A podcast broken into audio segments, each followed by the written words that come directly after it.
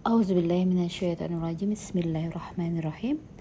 Alhamdulillahirrabbilalamin Wassalatu wassalamu ala asrafil anbiya wal mursalin Wa ala alihi wa ashabihi wassalim. Assalamualaikum ya Rasulullah. Assalamualaikum ya Habiballah Alhamdulillah sahabat filantil zana. Saat ini kita akan membahas di ayat selanjutnya Di ayat 233 Betul nggak ya? 233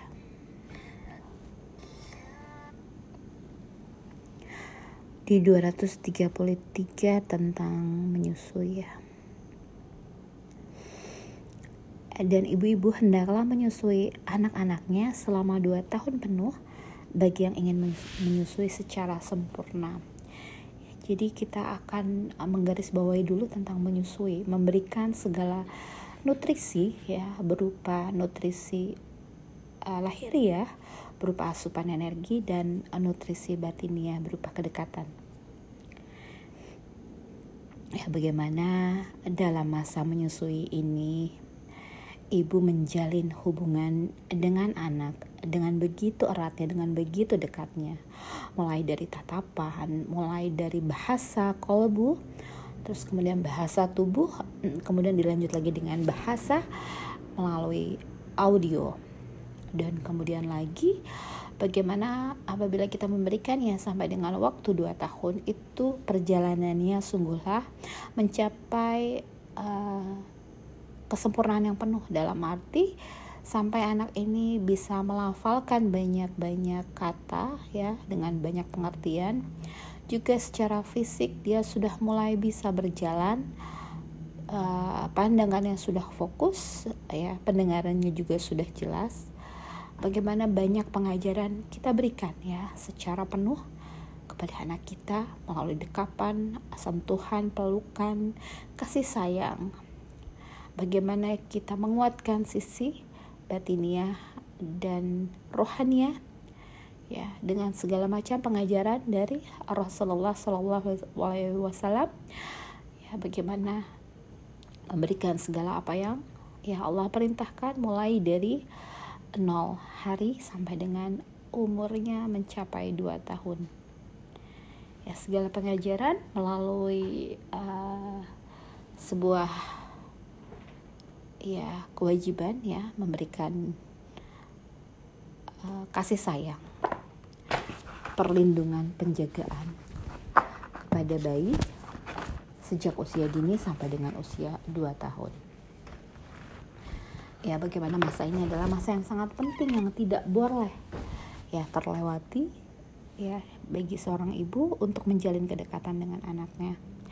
Bagaimana saat menyusui ini anak memandang wajah ibunya, bagaimana pada saat menyusui ini ya ibu mendekap anaknya, memberikan sentuhan, mengusap kepalanya. Bagaimana memenuhi kedekatan memenuhi rasa haus ya dengan menyusui. Bagaimana kita memberikannya aturan tertentu ya. Bagaimana menyusui menyusui ini biasanya dilakukan dalam sehari itu sebanyak lima kali. Ya, dengan itu kita mulai mendisiplinkan anak untuk seperti halnya sholat sehari sebanyak lima kali Bagaimana dalam waktu itu kita memberikan pengajaran yang sungguhlah luar biasa melalui sentuhan, tatapan, ya, bahasa kalbu, ya, keterkaitan erat hati dengan hati. Karena pada saat menyusui ya, kedekatan hati kita dengan dengan anak sungguhlah sangat dekat. Semoga ini awal dari semua apa yang kita panjatkan kepada Allah untuk menjadikan anak-anak kita anak-anak yang soleh, solehah Amin ya robbal alamin. Kemudian lagi. Dan kewajiban ayah. Menanggung nafkah ya. Nafkah dan pakaian. Mereka dengan cara yang patut. Ah, ya, di sini dijelaskan bahwa tadi sudah ibu, kemudian sekarang ayah yang memiliki tanggung jawab menanggung kewajiban ya, memberikan nafkah dan pakaian mereka dengan cara yang patut. Ya. Nafkah ini berupa kebutuhan lahiriah ya, yang harus seorang ayah penuhi ya, sebagai hukum sunnatullah. Ayah memberikan segala apa yang anak butuhkan ya berupa segala kebutuhannya yang dibutuhkan berupa kebutuhan fisiknya. Mulai dari makanannya. Mulai dari pakaiannya. Mulai dari naungan atau rumah. Sampai dengan ya pendidikan yang harus diberikan ya. Berupa formal informal. Pendidikan agama. Bagaimana ayah ini harus mendisiplinkan sebuah aturan yang harus ditegakkan. Bagaimana ayah sebagai role model bagaimana ayah memberikan aturan-aturan berupa kedisiplinan kepada anak untuk melakukan hal-hal yang menjadikan anak ini menjadi anak yang soleh soleha ya taat kepada Allah dan Rasulullah. Dan sebelum kita berkata-kata ya sudah sepatutnya kita melakukannya terlebih dahulu memberikan contoh terlebih dahulu agar anak mengikuti apa yang orang tuanya contohkan. Selain nafkah juga pakaian. Pakaian di sini diartikan seorang ayah menjadi sosok yang melindungi anak-anaknya. Ya memberikan sebuah keteguhan ya bagaimana mental seorang anak ini diterpa ditempa untuk menjadi anak yang kuat dalam menghadapi mengarungi kehidupan ini dengan bekal-bekal agama ya. dan bagaimana seorang anak ini ya, diajarkan untuk melakukan hal-hal kebaikan ya.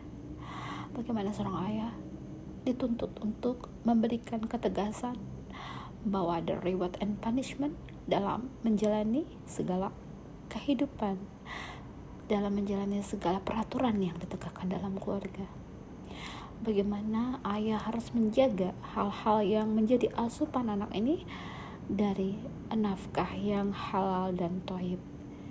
Ya yang patut patut dalam arti layak ya anak terima sebagai dia bekal untuk menjalani kehidupan ini dimulai dari ya nafkah ataupun asupan yang halalan dan toiban.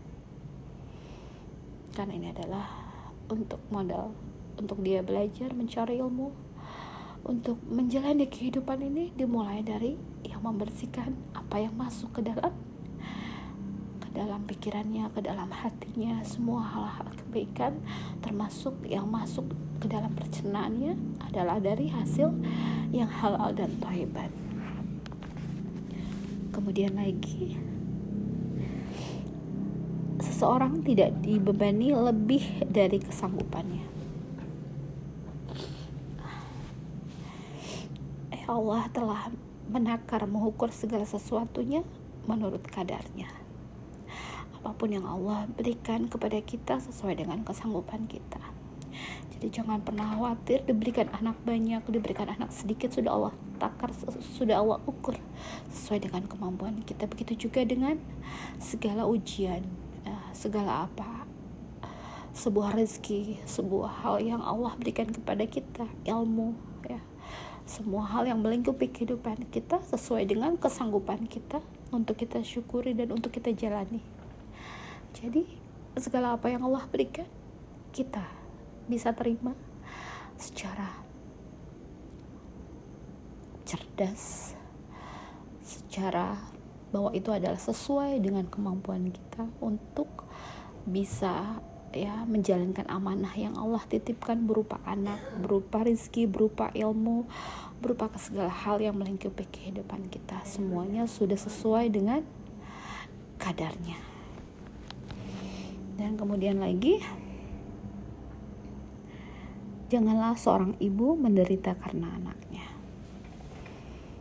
Ya, ini adalah suatu pengajaran tentang bagaimana kita menanamkan akhlakul karimah bagaimana harus menghormati seorang ibu bagaimana kita menanamkan mendidik anak ini melalui perilaku kita kepada ibu kita sehingga anak melihat bagaimana dia harus berperilaku kepada kepada ibunya. Kita mencontoh dengan memperhatikan orang tua kita agar anak pun melihat bahwa kita sangat sayang kepada orang tua kita. Agar hal ini adalah menjalin suatu ketersambungan, keterhubungan agar tegaknya akhlakul karimah seorang anak sesuai dengan pengajaran Al-Quran.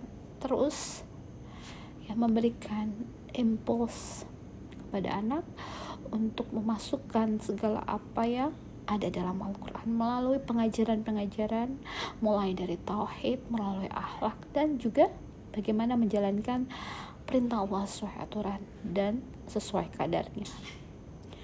Kita berikan ke anak melalui tahapan sedikit demi sedikit ya dengan memberikan contoh bagaimana kita menjaga Allah kita di depan anak bagaimana kita berkata-kata untuk memberikan yang terbaik pilihan yang terbaik untuk anak agar dia memilih berperilaku sesuai adab dan akhlaknya Rasulullah mengedepankan perasaan orang lain empati bagaimana kita harus membangun ya mengasihi orang lain seperti halnya Allah mengasihi kita. Amin ya robbal alamin.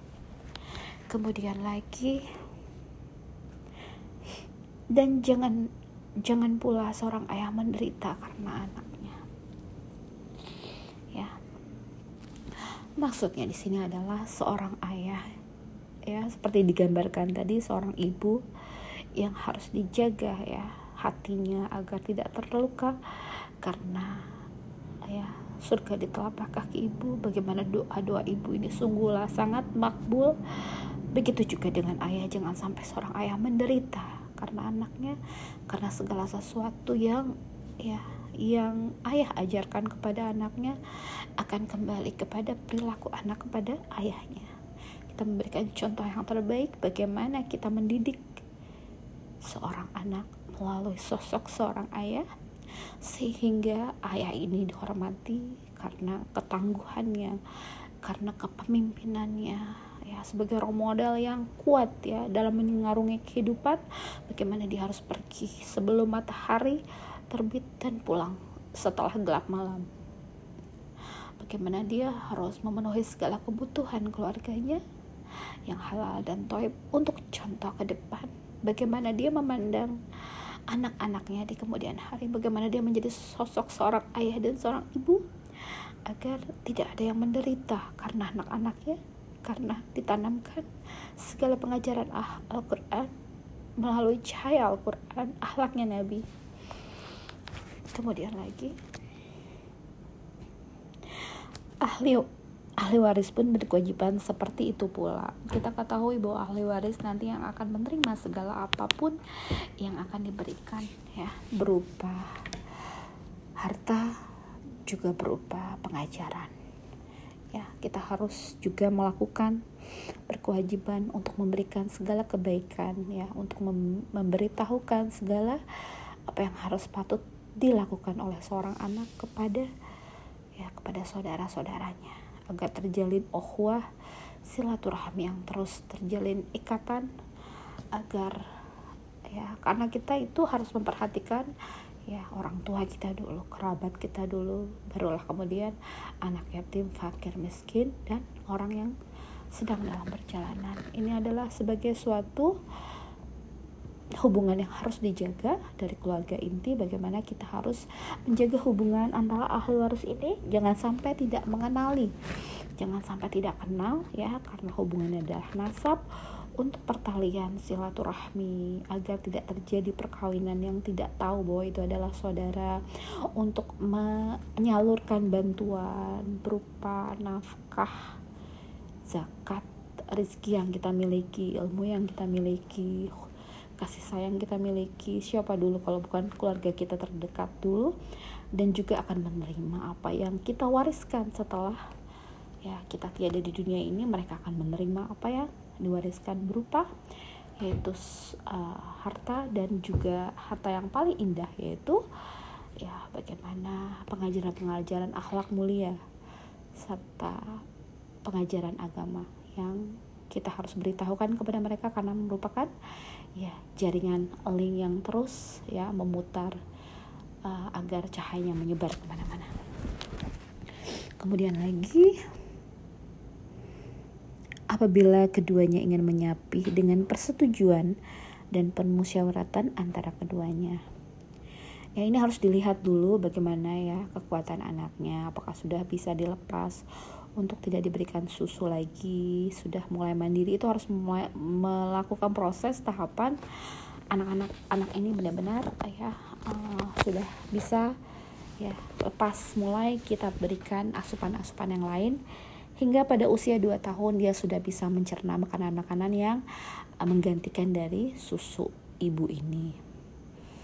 Ya, bagaimana ya kita lihat kondisi anaknya apakah sudah kuat untuk dilepas, bagaimana pemenuhan segala nutrisi baik lahiriah batinnya sudah tercukupi ya uh, dan sudah kuat untuk uh, melenggang bebas dengan makanan-makanan yang uh, lumayan lebih keras lagi ya berupa bubur ataupun apa pun dan mulai uh, membuat anak ini mandiri ya tidak tergantung kepada orang tua terus dengan apa dengan membiasakan untuk makan sendiri, untuk berjalan-jalan sambil diawasi, tidak harus selalu digendong, ya.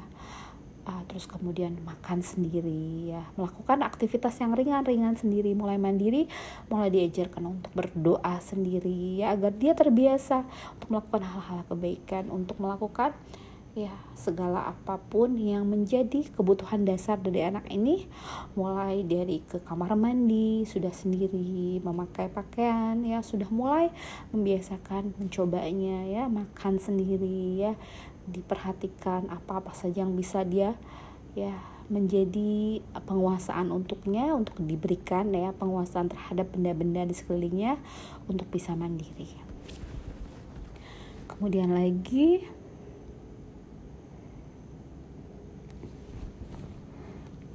ya dikatakan maka tidak ada dosa atas keduanya ya bahwa tadi ketetapan yang Allah beritahukan ya sampai dengan umur 2 tahun ya kita memberikan susu asupan penuh kepada anak secara patut.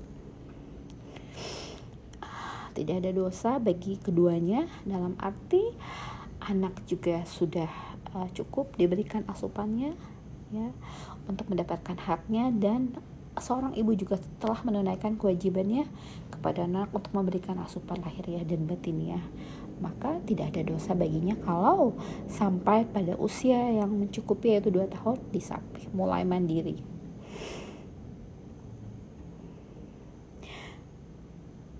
Dan jika kamu ingin menyusukan anakmu kepada orang lain maka tidak ada dosa bagimu ya. Bahwa ini adalah uh, dahulu kala Rasulullah pun ya disusui oleh Halimatus Sadiyah dan beberapa orang lainnya. Ini di, agar mendapatkan pengajaran yang baik karena dahulu itu uh, merupakan tradisi ya menyusukan anak ini ya uh, ke daerah yang lebih uh, alami lagi uh, belum terkontaminasi segala macam hal yang dapat uh, merusak ya akhlak budi pekertinya. Karena kalau di desa itu segala sesuatunya masih alami ya. Mulai dari makanannya mulai dari pengajarannya ya. Tidak melihat hal-hal yang dapat menjadikan contoh yang kurang baik untuk anak ini ya. Dimulai dari pedesaan bagaimana ya anak ini memiliki uh, kualitas ya asupan berupa pengalaman yang luar biasa yang mungkin uh, untuk ke depannya menjadi kenang-kenangan baginya bagaimana dia harus tough kuat menghadapi kehidupan ini. Ya melalui pengajaran orang-orang ya di desa ini yang masih sangat polos masih sangat alami baik dari asupan baik dari perilakunya adat kebiasaannya semuanya masih alami sehingga anak benar-benar memulainya dari segala sesuatu dari nol tidak seperti di kota yang segala sesuatu sudah tersedia, terlalu banyak hal-hal yang terkontaminasi yang akan membuat anak ini menjadi manja, menjadi kurang tegar, kurang kuat. Kalau di desa seperti halnya Rasulullah, bagaimana Rasulullah pada usia yang masih uh, dini, ya bagaimana Rasulullah mengembala uh, kambingnya, bagaimana Rasulullah menikmati suasana pedesaan, bagaimana Rasulullah mendapati asupan-asupan dari susunya ini dari ibu susunya ini adalah asupan yang benar-benar masih alami. Karena makanan desa yang belum terkontaminasi oleh hal-hal yang sifatnya akan merusak tubuhnya yang masih sangat alami. Bagaimana udara pedesaan ini menjernihkan otak dan segala perilaku-perilaku orang desa ini yang masih polos belum terkontaminasi oleh per ya percampuran peradaban kebudayaan ya dari lingkungan uh, perkotaan. Desa lebih memberikan sesuatu yang uh, nilainya masih bisa dibilang belum banyak uh, dipenetrasi oleh hal-hal yang bisa ya membuat anak ini harus diberikan satu asupan yang benar-benar masih uh, asli dari pedesaan ya pengajaran agamanya akhlaknya asupannya semua masih sangat alami. Kemudian lagi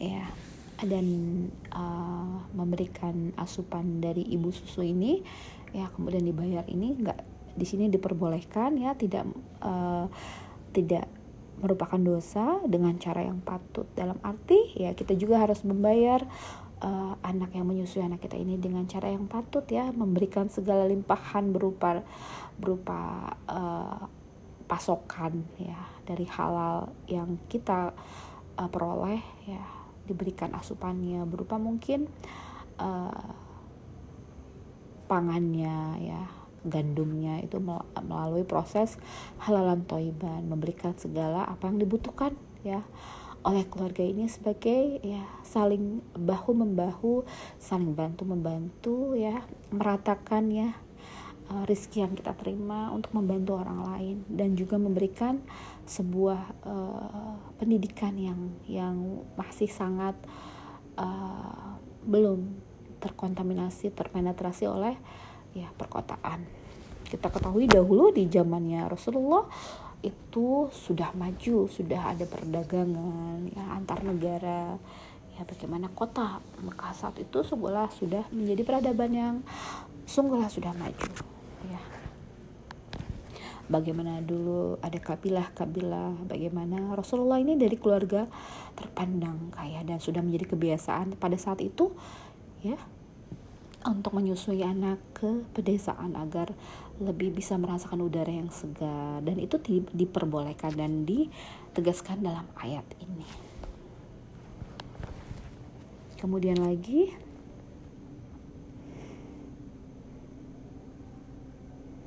bertakwalah kepada Allah dan ketahuilah bahwa Allah Maha melihat apa yang kamu kerjakan.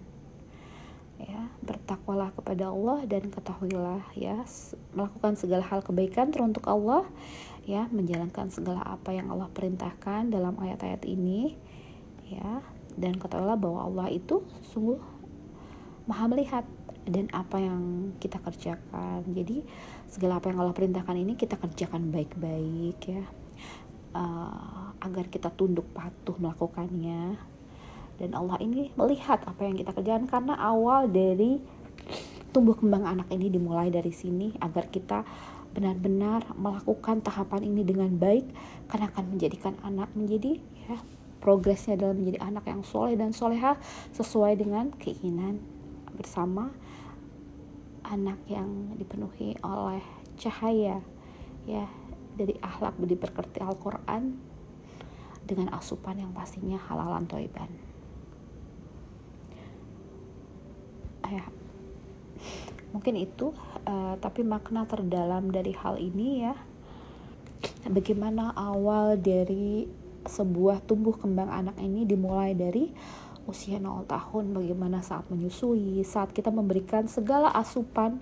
Ya anak-anak anak-anak ini benar-benar ya masih nol sekali memorinya maka kita berikan asupan-asupan yang benar-benar positif benar-benar halal benar-benar dengan cahaya akhlak budi pekerti pengajaran kemandirian ya dengan amalan ibadah yang mulai-mulai dari hal-hal yang ringan kita ajarkan melalui ucapan, melalui perbuatan ya, dengan melakukan sholat. Sedikit demi sedikit kita memberikan contohnya ya anak itu lebih uh, mudah sekali menerima segala asupan dengan pandangannya dan dengan pendengarannya ya.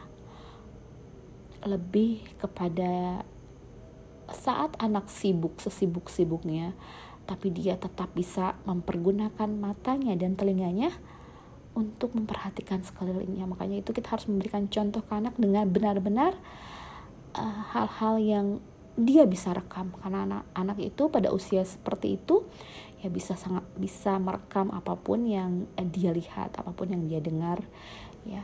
Agar menjadikan bekal untuk dia ke depan menjadi anak yang soleh dan soleha berakhlak budi pekerti yang baik. Mungkin itu saja ya. Alhamdulillah subhana rabbika rabbil izzati amma yasifun. Alamin wabillahi taufiq wal warahmatullahi wabarakatuh